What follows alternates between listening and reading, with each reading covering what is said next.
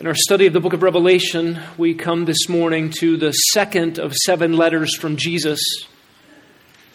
And I would summarize this letter this way Jesus, writing to the church at Smyrna, says, I know the difficulty you are undergoing,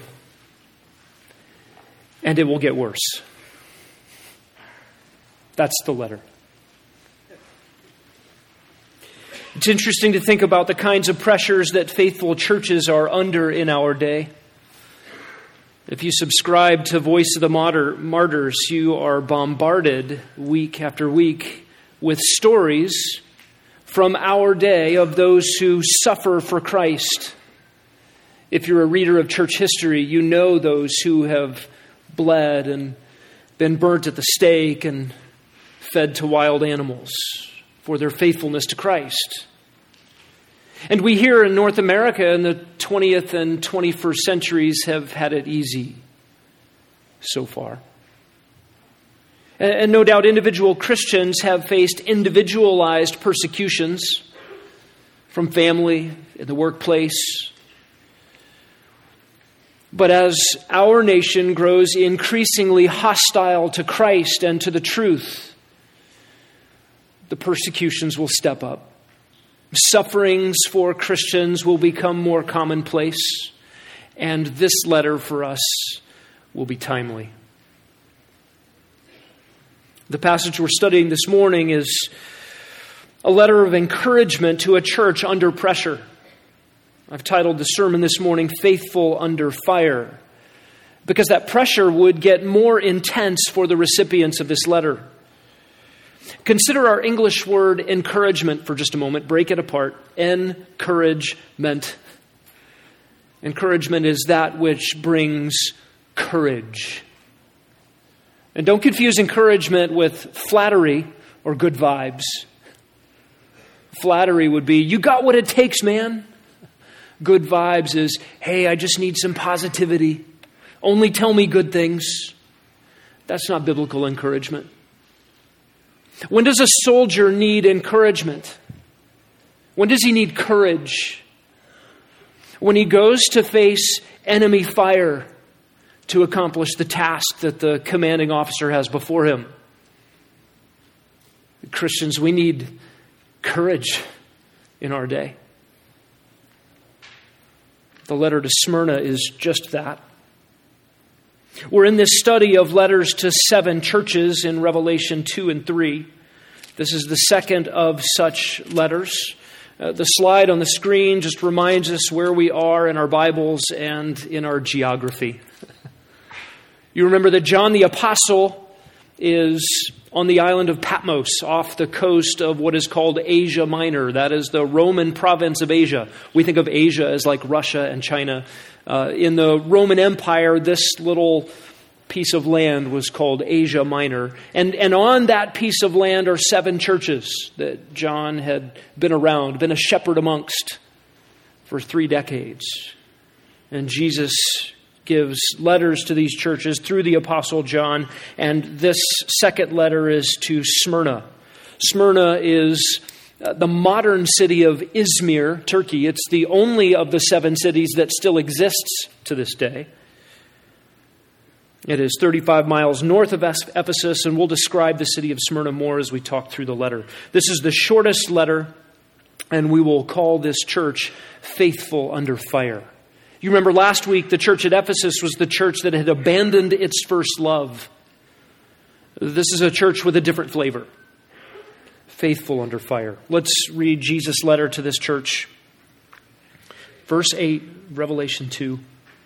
And to the angel of the church in Smyrna, write The first and the last, who was dead and has come to life, says this I know your tribulation and your poverty, yet you are rich and the blasphemy of those who say they are Jews but are not. They are a synagogue of Satan.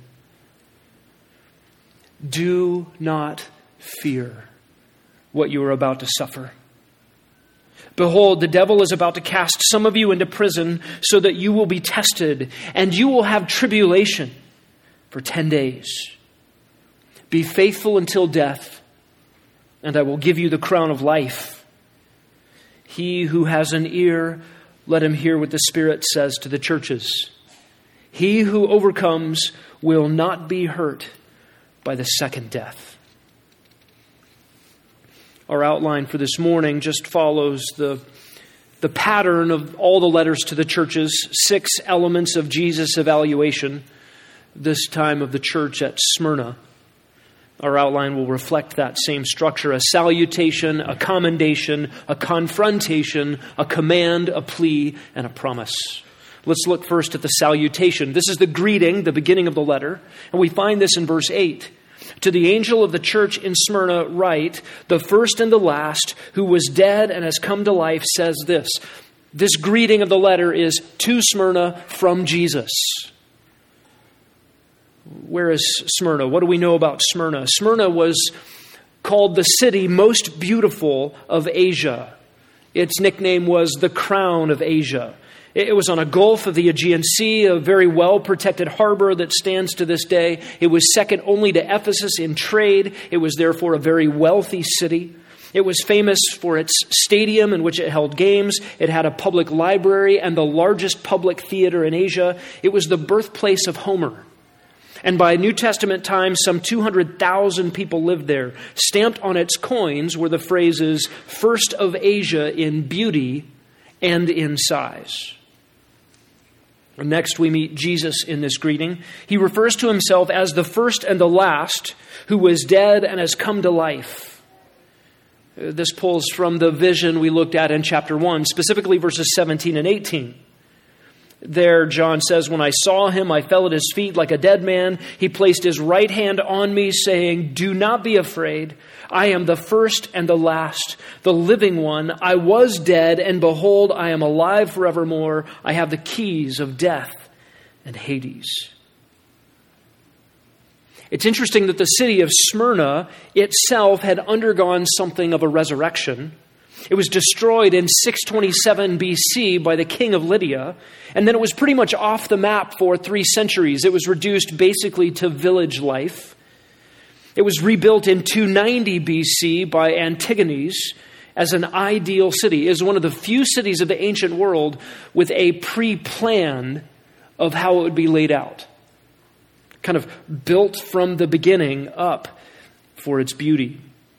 In its rebuild, it became known as the crown of Asia. Greek literature refers to the phoenix bird as the emblem of Smyrna. I don't know how often you think about the mythology of the phoenix in relationship to our own city. The, the phoenix bird uh, was, was supposedly the, the bird that would die in a ball of flame, just go down in fire. And then out of the ashes would rise a regenerative phoenix bird to fly again. And so the anytime somebody's age was to be compared to something, they would say, "May his glory live 12 phoenixes." And the idea was the phoenix bird would rise out of the ashes to new glory. And the city of Smyrna wore the badge of the phoenix on its inscriptions. It itself had undergone a demolition only to rise to new splendor out of the ashes of its prior demise. And while the residents of Smyrna would resonate with their city's history and its honor and its beauty, the more poignant reference here for believers would be the resurrection of Jesus Christ. Notice what Jesus says about himself, and this is a contrast to the city. The first and the last, who was dead and has come to life, says this Jesus became dead. Why? Why did Jesus become dead? No accidental death. Jesus came to earth so that he could die, so that he, as a substitute, could pay for the sins of all who would believe in him. And Jesus, of course, experienced a resurrection. He said, No one takes my life from me. I lay it down of my own accord, and I take it up again by myself. Jesus emptied his own tomb. He conquered death, victorious over death. And his resurrection proves that his payment for sin was acceptable before his Father. And it demonstrates that he, the author of life, was stronger than death. He conquered death, victorious over death. which is great news for all who would be attached to him. You want to be on the team of the one who's stronger than death, given that the mortality rate hovers right around 100%. This is critical encouragement given what the church at Smyrna was about to face. With them in their suffering was one who experienced death and conquered death. He said, I am the resurrection and the life. As one pastor has said, Christ's death and subsequent life, as well as his eternal nature, are especially relevant to those to whom he promises life subsequent to their death for his sake. If Jesus writes a letter to the church and says, You're suffering now, it's going to get worse, be faithful unto death, it's going to be really helpful to get this letter from the one who has beaten death and guarantees victory to those who belong to him. Jesus transcended physical suffering. He transcended mortality. He alone can promise the same for those loyal to him. We look then at verse 9, and, and this is the commendation part of the letter. In each of these letters, we find things that the churches are doing right and things that they're doing wrong. Here is the commendation. Here's what they are doing right. Jesus says, I know. Again, those comforting words from the omniscient one, the eyes with the flame of fire, they are everywhere. Jesus sees everything, he knows everything, he knows every heart, and he knows particularly the situation that his church is under. And so his familiar, familiarity with their struggle is a source of comfort.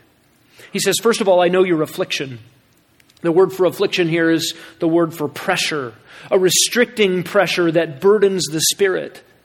In a literal sense, it referred to the pressure of a large weight on top of something. And of course, as a metaphor, it means that which just weighs us down, that which is a burden. What was the pressure they faced? They, they faced pressure from the culture around them that was given over to pagan idolatry. They faced pressure from the government, which was given over to emperor worship. And they faced pressure from their community, a hostile Jewish community in Smyrna.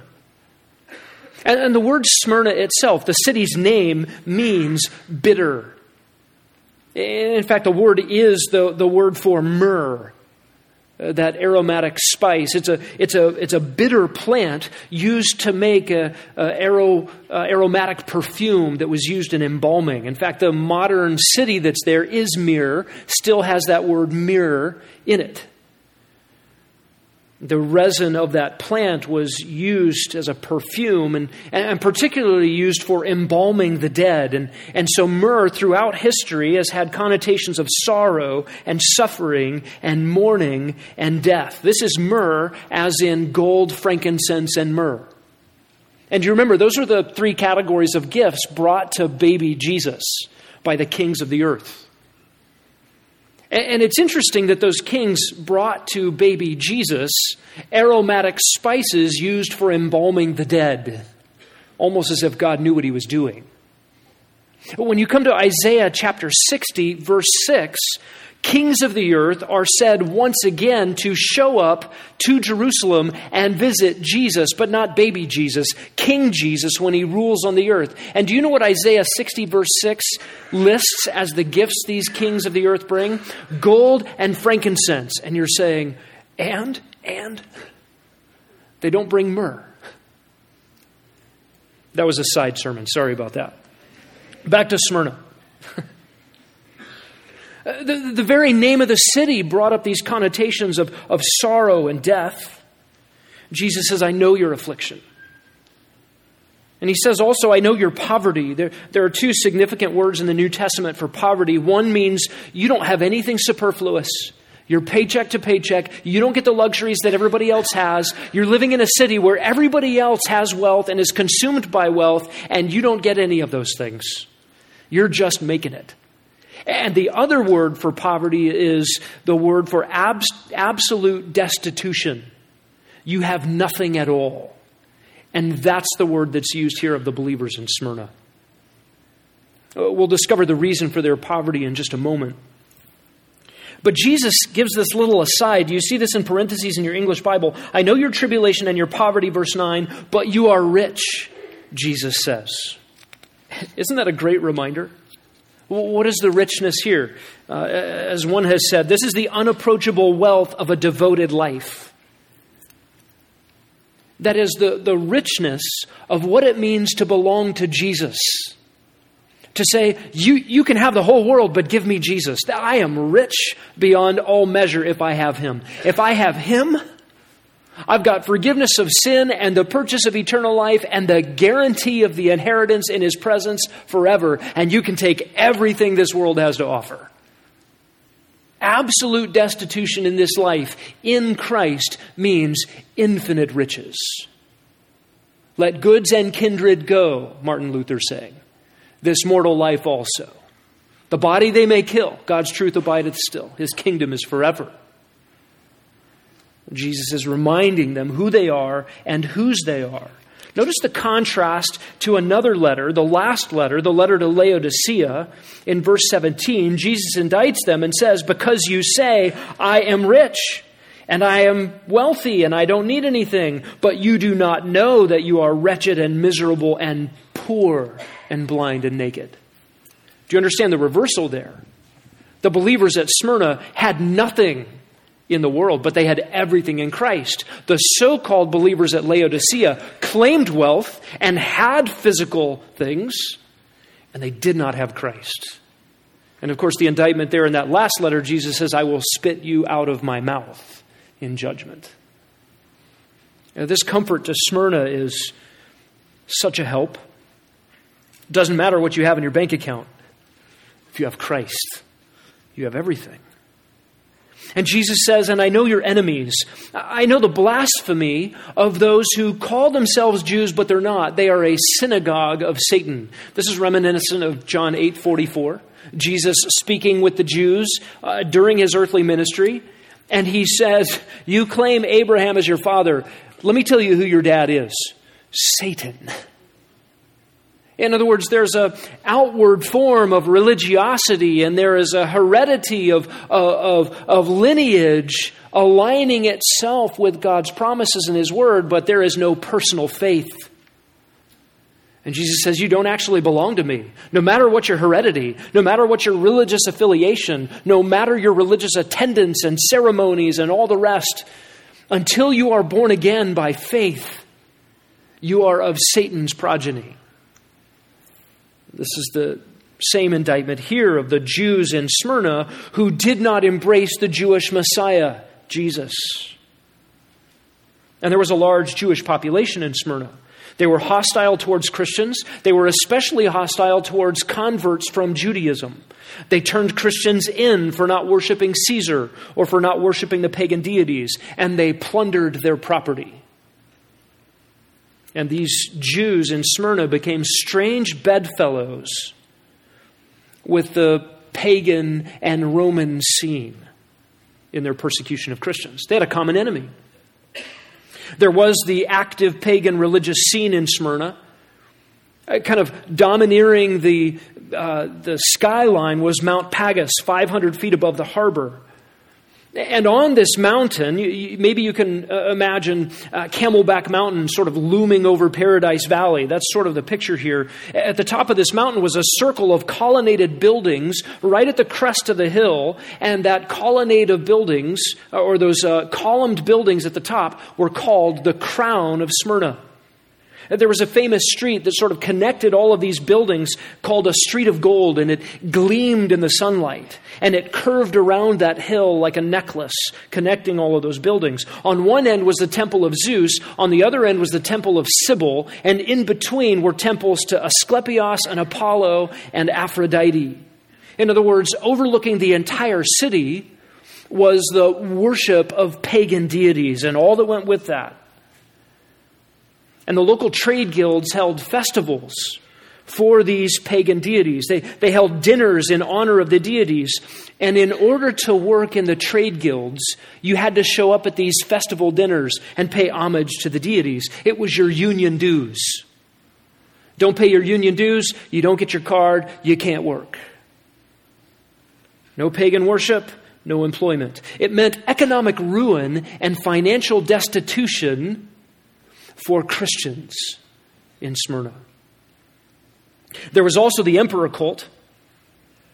Caesar, who was called Lord, the Greek word kurios, it is the most prominent title for Jesus in the New Testament.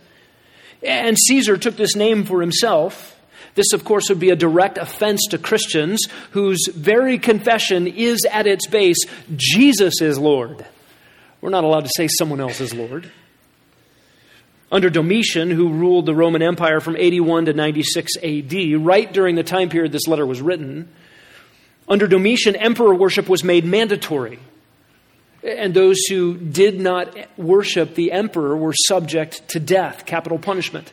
And the way you worshiped the emperor was once a year, you had to burn incense to the emperor and get a certificate to prove that you had done it. Listen, you, you didn't even have to mean it. This was political procedure. Uh, this was politics of unifying the empire under one thing, one flag, one banner, one anthem. Just say, Caesar is Lord, get your certificate, and move on with life. Caesar didn't demand worship from the heart. He didn't demand obedience and compliance with genuine affections. All you needed was the certificate. And the Christians wouldn't do it. The hostile Jewish community, whose religious scruples were protected. Here's the great irony the Jews didn't have to burn incense to Caesar, and they didn't have to get an employment card from the worship of pagan deities. They actually were protected as Jews they got a free pass. So when they were offended at people who had converted from Judaism to following Messiah, they said, You're desynagogue, you're no longer under the protective banner of Judaism.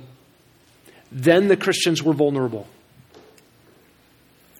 And the Jewish community was eager, more than happy, to turn Christians into the authorities for violating the laws. Call the cops. I got someone over here who's not burning incense. Wait, aren't they Jewish? Nope, they're not with us. Punishable by death, unable to work. And the Christians then suffered six kinds of slander. They were called atheists because they wouldn't worship the pagan deities. They were called unpatriotic because of their political disloyalty for not saying Caesar is Lord. They were accused of breaking up homes. Right? One person comes to faith in a household and Look what you're doing. You're just separating people. You're haters. They were accused of being incendiary and riotous because trouble just seemed to follow them everywhere. They, they were disturbers of the public peace. And they were accused of being immoral. And this got out because uh, people assumed that their love feast were something other than dinner after church, and that the brother sister relationships were incestuous. those rumors spread. And then they were accused of cannibalism. Of course, at the Lord's table, they talk of eating flesh and drinking blood. They, they missed the metaphor, and they took it literally. Or at least the rumor put it out there that Christians were cannibalistic. These six areas of slander were, of course, baseless. But it didn't matter, the damage was done. It didn't matter what the truth was to the enemies of truth. And listen, we are starting in our own day to see hints of this very kind of thing, this same kind of pressure. Christians have already been prosecuted for upholding biblical discipline of children, for denying services in a free market economy to those that compromise their convictions about marriage and sexuality. The state has already been employed to leverage power and punishment against Christians for holding conviction. Christians, by the way, which ought to be the best citizens of any land they find themselves in. They pay their taxes, they obey the speed limit, right? Um, they say, as far as I can, I will be the best citizen that this country knows. I'll lay down my life for my brother. But I won't call Caesar Lord. And I can't go down the paths of immorality, and, and I can't sacrifice biblical truth. And the irony for the first three centuries of Christian martyrs is they appealed to the emperors and they said, We're your best citizens. We just won't say Caesar is Lord. And, and we should say the same thing today. Romans 13 obey the government, pay your taxes, do what you're supposed to do. Oh, tax day's tomorrow, isn't it? Got to write those checks.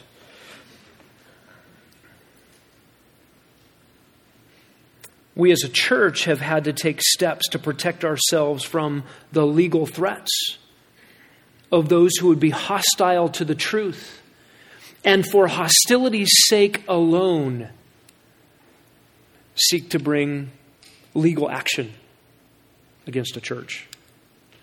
The day is coming in this country when, if you do not pay homage to the institutions, the pagan, the immoral, the blasphemous ones, you will not be able to operate freely.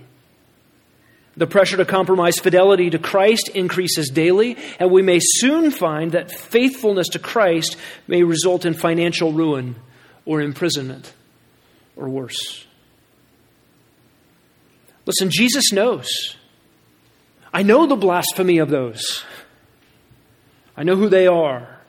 Jesus knows the enemies are in the wrong, and Jesus is sovereign. You might think for a moment, well, Jesus, if you know all this, why didn't you do something about it? Jesus, can, can you read to those guys the Constitution and the Declaration of Independence? Can't you set them straight?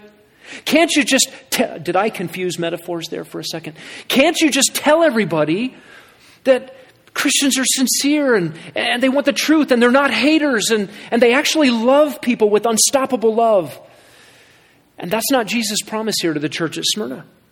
He says, I know your enemies. And listen, sometimes we can spin our wheels trying to correct every wrong impression, every misrepresentation. But know this, Christian Jesus knows, Jesus sees, and he will hold every enemy accountable. Maybe not the next second, but in his time. And we hear the injunction of the Apostle Peter. Therefore, those who suffer according to the will of God shall entrust their souls to a faithful Creator in doing what is right. That is the commendation. Interesting commendation. I know what you're going through. Next, we see the confrontation. Look down at your Bibles. Okay, next, the command. Did you notice there was no confrontation here? This church at Smyrna was not confronted by Jesus. Neither will the church at Philadelphia be confronted by Jesus. Uh, those are the two out of the seven that get no reprimand from the Lord. And listen, Smyrna is not perfect, Smyrna is not sinless. But, but Jesus doesn't bring any indictment against them here. Jesus knows them. He, he knows what they're enduring. And, and there's a lesson for us in this silence. Not every sufferer is suffering the consequences of sins that must be rebuked. Do you understand that?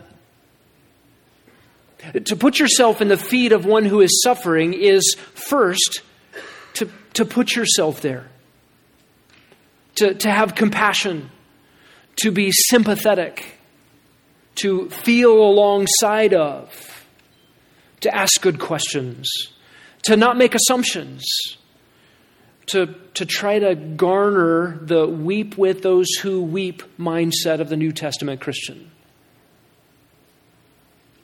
Uh, the Christians at Smyrna are sinners in a mixed condition, still not glorified, still not perfected. And Jesus doesn't take this opportunity to address everything that could be addressed in every individual life. The church there is characterized by being under pressure, and Jesus seeks to meet them in their suffering to console them, to give them courage. That leads to the command in verse 10. Do not fear. Literally, stop fearing. Stop fearing. That's the import of the grammar here. It implies that they are afraid, and Jesus wants to give them courage. It, it, again goes back to the vision in chapter 1. John himself was afraid at the blazing glory of Jesus Christ. Jesus puts his right hand on John and says, Do not fear. I'm the first and the last. The, the same message comes here. Don't fear. And, and, and do not fear, notice the phrase in verse 10, what you are about to suffer. Something worse than poverty and slander is about to happen to this precious little church. I know you're suffering, and it's about to get worse, says Jesus. He says the devil is about to cast some of you into prison. Well, that's interesting. Horns and a pitchfork and a guy in a red suit. No, the Satan, the God of this world, employing physical human agency to accomplish his will, is going to throw some of the Smyrnian believers in jail. Satan's behind stuff. You and I do not live in a merely naturalistic universe. There are powers and principalities at work. Satan is behind the scenes. He's a lion roaming the earth seeking whom he may devour. What is his play here? Satan wants you to renounce your faith by creating conditions of physical suffering in your life. Listen, do you feel that tug? Physical suffering. Oh, God's no good. It's not worth following Jesus. I could renounce Christ and have comfort. Whether that comes from Satan personally, he's, by the way, singularly present. He is not omnipresent, and there's 8 billion people on the earth. But he has minions, helpers called demons, fallen angels. And they're about this business. And Satan and his legions have allies in the human heart. And you know this in, in, in your residual flesh, what happens when you face physical suffering?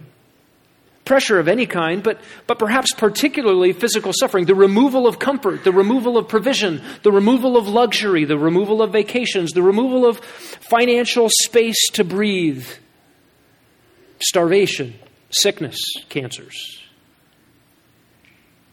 What churns up in our hearts? We, we tempt, we are tempted to doubt God's goodness, to question God's purpose, to attempt to rewrite his script. God, you, you're, you're on the throne, but I don't like the way you're running the universe. I think it should be done this way. You don't know what you're doing. Those thoughts are inside us. Those thoughts have to be brought under the banner of biblical truth. Satan wanting to cast Smyrnian believers into prison is a scare tactic. Listen, if Satan can get some of those followers of Jesus thrown in jail, what will it say to all the other potential followers of Jesus? Uh, I don't want to go to jail. I just burn incense, get the certificate, go about my business, get my, pay my union dues at the Asclepios temple, and, and, we're, and we're just good. I, I don't need my life to be meddled with, with the, with the trouble that Jesus brings. And the great irony here is Satan cannot thwart God's work in the heart. You've heard it said that the martyr's blood was the seed of the church. The great contrast here is that as Christians are persecuted, the true believers and the false believers get sorted out. Uh, who, as a hypocrite, wants to cling to Jesus when it costs? So, persecution brings purification of the church. True believers cling because they say with Martin Luther, Let goods and kindred go, I have Jesus. That's forever.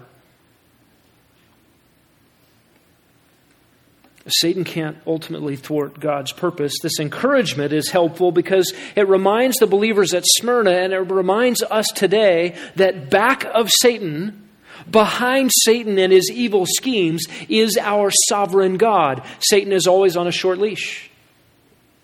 He had to ask permission to try Job, he had to ask permission to sift Peter.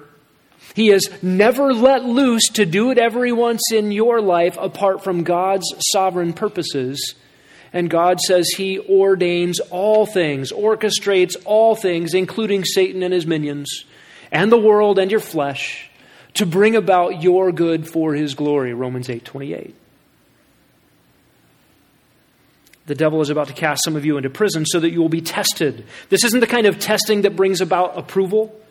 Uh, the, the, the trying out of a Navy SEAL where he's tested and the testing produces the kind of man that can go to war.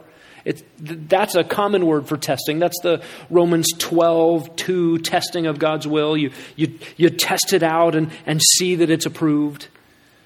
This is a different word for testing. This is a, a, a testing with the goal of enticing. This is, I'm going to put something hard in your way to try to get you to fumble. Satan has reasons for the godly to suffer. He just hates God's people. He hates God's successes. He wants to discredit God's work.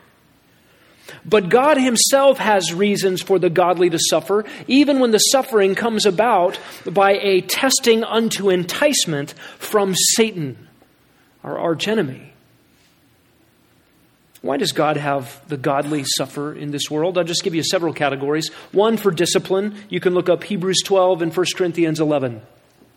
Both of those chapters deal with God's discipline of his beloved. To, to correct that which is off track.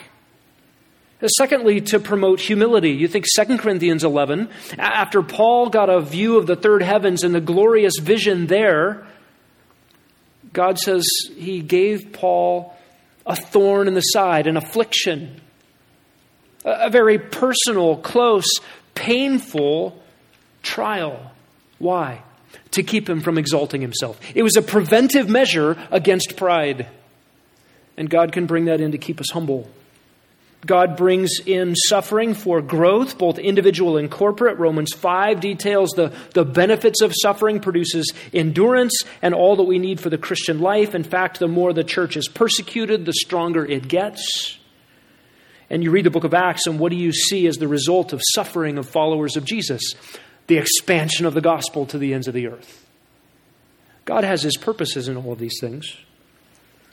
One has said the purest Christian graces are those forged in the furnace of adversity.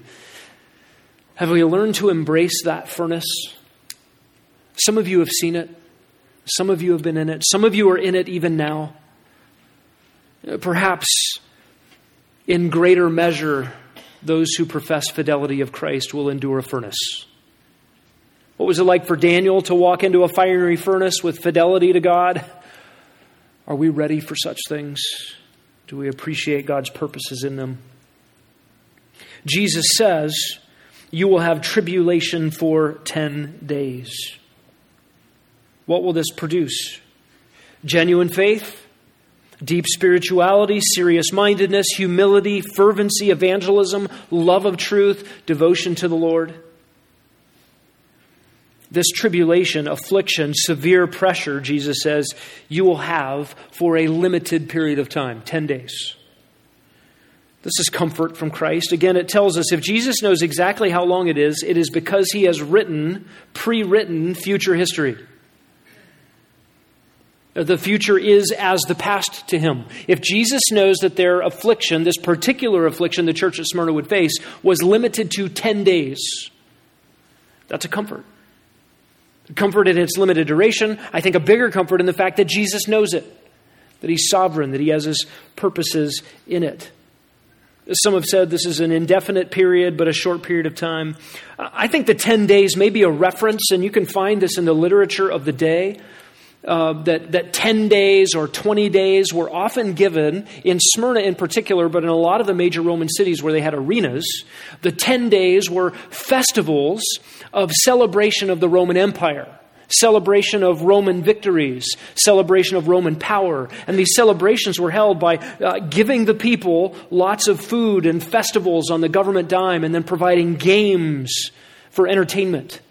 And the games for entertainment in the, in the arena were often gladiatorial games. And the victims of the gladiators, these mighty, finely tuned, well trained soldiers with lots of weapons, they were going to go up against the mighty, no, they were going to go up against the puny, unarmed Christians and slaughter them for entertainment in the public square. I think that's what the reference to the 10 days is not only gladiatorial games, but wild beasts were kept in cages and then released to devour Christians as blood sport entertainment for the masses. You think about a hostile Jewish community looking on, going, yeah. And the followers of the pagan deities going, that was dumb. The followers of the emperor worship saying, all you had to do was burn a candle once a year and get a piece of paper. What's your problem? Instead, you're choosing to be fed to lions. I guess it's entertaining. That is what they faced. 10 days of suffering. By the way, the, the throwing into prison, we, we think of prison as uh, somewhat restorative, or, or maybe we think of it as judicial and punitive. You know, somebody has to carry out their sentence. That's not the way prison was used in the ancient world. It was used for political prisoners. It was used for criminals who were being held until their trial, and then their trial would determine their fate, whatever it was fines or slavery or death. And, and particularly, prisons were held for those who were condemned to death. And, so going to prison was not like, hey, uh, I'll, I'll be out in 10. You're not getting out. Either you're being held for trial and then you're going to face your punishment, but, but after conviction, being held imprisonment uh, just meant waiting for the next set of games for you to be executed. And notice what Jesus says be faithful until death. Keep on proving faithful, Christians, until death. This is not the encouragement we want from Jesus. I know you're suffering. Don't worry. It's going to get better. There's light around the corner, light at the end of the tunnel, good vibes. Jesus says, Be faithful unto death. It's not getting better. The word faithful meant a lot to the population at Smyrna, not just to the Christians. The city was called Faithful unto Rome, it was one of its nicknames. In 195 BC, the city of Smyrna built a temple dedicated to the worship of Rome and was rewarded. In 95 BC, the Roman general Sulla needed winter clothes for his army fighting in the cold. He showed up at the city of Smyrna, and the people of Smyrna took off their warm clothes on the spot and gave it to the army. In 23 AD, Smyrna beat out all other cities in the empire to be awarded a temple built to the imperial cult, the worship of the emperor. And inscriptions and literature from the day, their coins, their uh, monuments speak of Smyrna as faithful, meaning faithful to Rome. The city prided itself in this so called virtue. For Jesus to say, Smyrnian believers, be faithful unto death, he's appealing to the nickname of the city and telling them, be faithful to me. He addresses the misplaced fidelity. Faithfulness to the one true God, faithfulness to the King of Kings and Lord of all Lords will bring about victory over death. Right, this is the refrain of Jim Elliot, one of the uh, martyrs, missionary martyrs, who was slain on the banks of the Curaray River, taking the gospel to, to people groups who had never heard. Jim Elliot wrote before he was martyred He is no fool who gives up what he cannot keep to gain what he cannot lose. It's a great summary of what Jesus promises here. Jesus says, I will give you the crown of life. And crown here is the word Stephanos, not diadem. Diadem was the, the gold and jewel bedecked crown of kings made of really costly materials. The Stephanos was a wreath made out of leaves, made out of branches, twigs. It was a garland. It was given in victory to athletic game winners and to victorious soldiers in battle. It was given for honor of public service. The value was not in the materials of the crown but in what it stood for. And here it stands for ultimate victory, eternal life, victory over death. And Jesus promises it to all who are faithful to him. This, of course, is a contrast to the city of Smyrna, which was called the crown of Asia, and Mount Pagus, which was called the crown of Smyrna. Visible, the, these visible features would be what the believers there saw every day. It would be like living in Tempe and seeing a mountain. You just drive by it, you see it all the time, you kind of forget about it. And Jesus says, I will give you the crown. Using the imagery of a crown of life in a city called the crown and resembling a crown, Jesus seemed to give his precious church a helpful, visible reminder of his promises. After reading this letter, the people at Smyrna would say, Oh, yeah, Jesus is giving us the crown of life. Be faithful. And they would see the crown on the mountain They would live in the city called the crown, and they would remember this promise. Really helpful. It's interesting that this is the only letter of the seven without a promise of the Lord's imminent return. It seems that the immediacy of their suffering was on Jesus' heart here. I, I hope this morning that you long to be faithful to Christ. Faithfulness to Christ does not mean that you love suffering. Right? Don't get a martyr's complex here. Oh, yeah, I just want to suffer. I want the glory of suffering. That, that, that's not a helpful perspective. What we ought to long for is faithfulness to Christ. And, and in case you're worried about the state of your own heart, I, I'm actually afraid of lions. I saw the movie Gladiator. I, I don't want to be unarmed in the arena. I don't want to go to jail for disciplining my children. I, I don't want to lose tax exempt status as a church. I, I don't, whatever it is that's coming.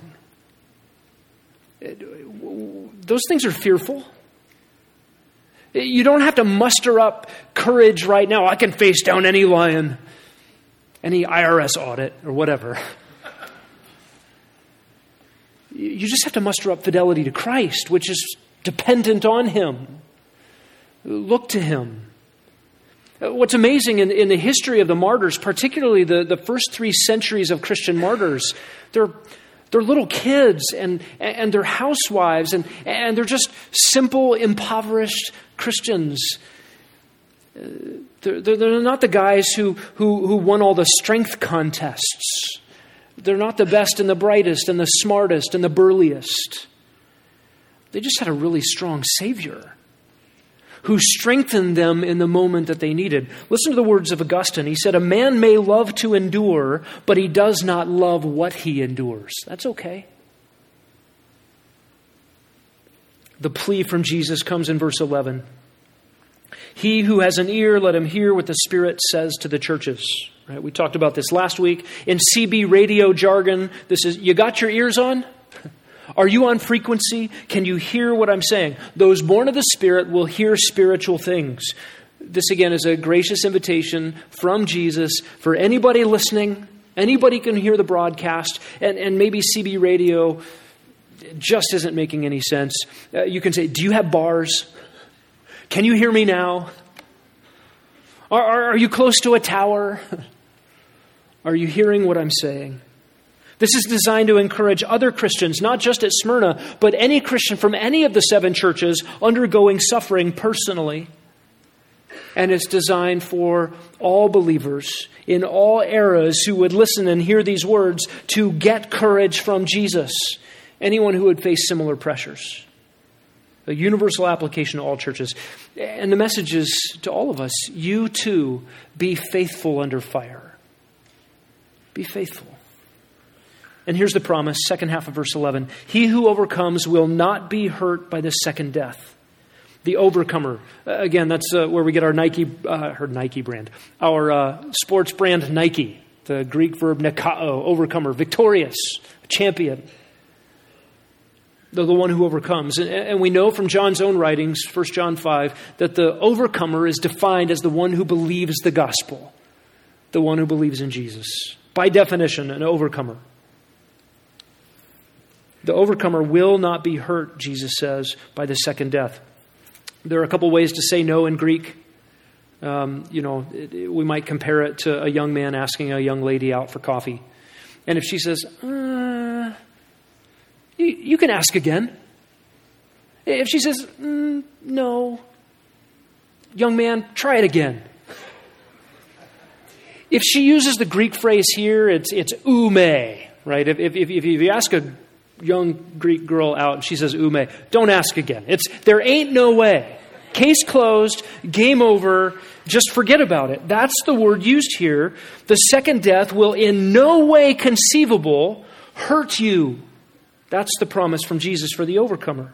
What is the second death? Uh, you could fast forward to Revelation 20, verse 14. The second death is for all those whose names are not found written in the Lamb's book of life, and they are cast forever into the lake of fire. That is the second death. Revelation 21 describes who the second death is for all liars, all the immoral, and gives a vice list that includes everyone in this room. In other words, anyone who meets his Maker still with his sins attached to him, condemnable forever in the lake of fire. That's the second death. And there's no escape, no second chance, no way around it. It is appointed for man to die once and then to face judgment. The second death is what Eric was talking to us about during communion this morning eternal conscious torment under the wrath of God. The overcomer will not face such things. Smyrna was the church of the eternal perspective. It's the only way to be faithful under fire. To, to believe with Paul in 2 Corinthians 4, light and momentary afflictions produce for us an eternal weight of glory, or Romans 8 18, the sufferings of this present time are not worthy to be compared with the glory that will be revealed in us. Uh, these things could only be encouraging if the second death is conquered, if victory is assured. Think back at this letter for a moment at the source of encouragement.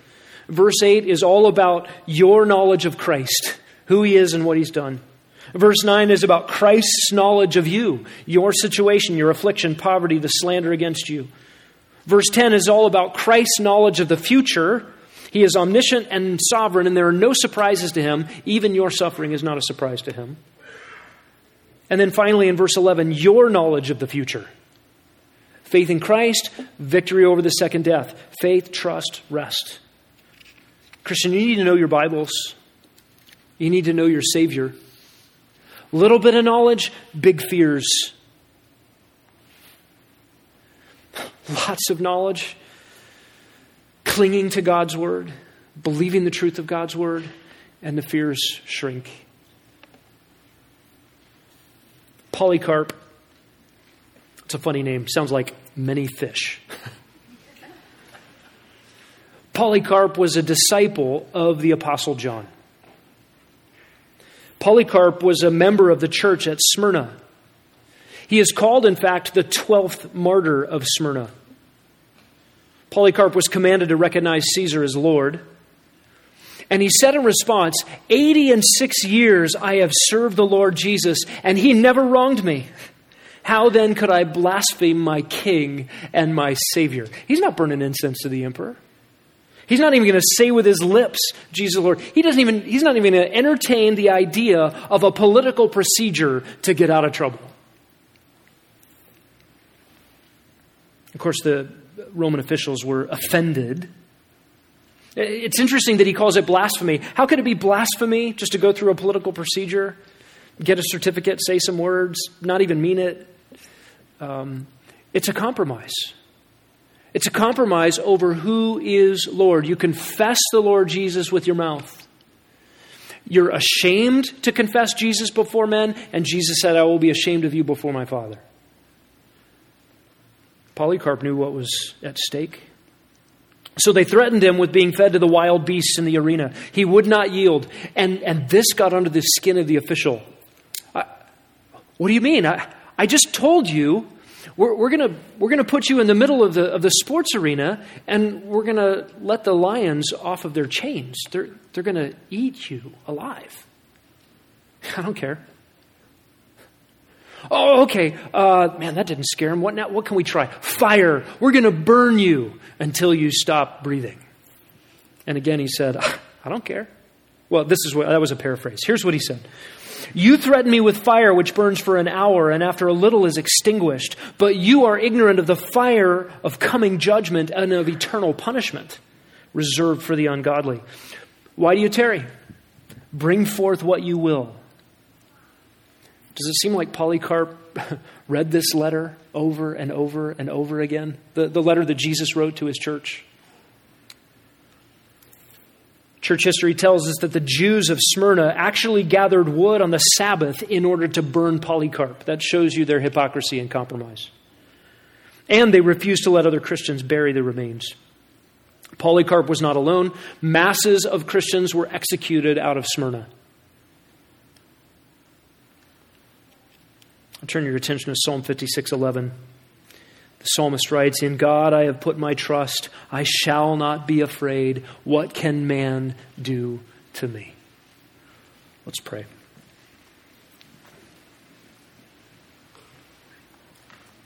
our gracious God, our Father, the one who commissioned his beloved Son to come and to die, to suffer in our place.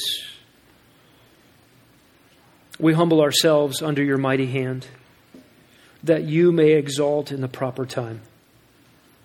We cast our anxiety on you, O God, because you care for us. Let us be sober of spirit and on the alert. O Lord, we have an adversary, the devil, who prowls around like a roaring lion seeking someone to devour. Help us, O God, to resist him. Make us firm in our faith. We know that these same experiences of suffering are being accomplished by our brethren all over the world, even now. After we have suffered for a little while, O God, you who are full of grace, you who call us to your eternal glory in Christ, you will perfect and confirm and strengthen and establish us. To you be dominion forever and ever.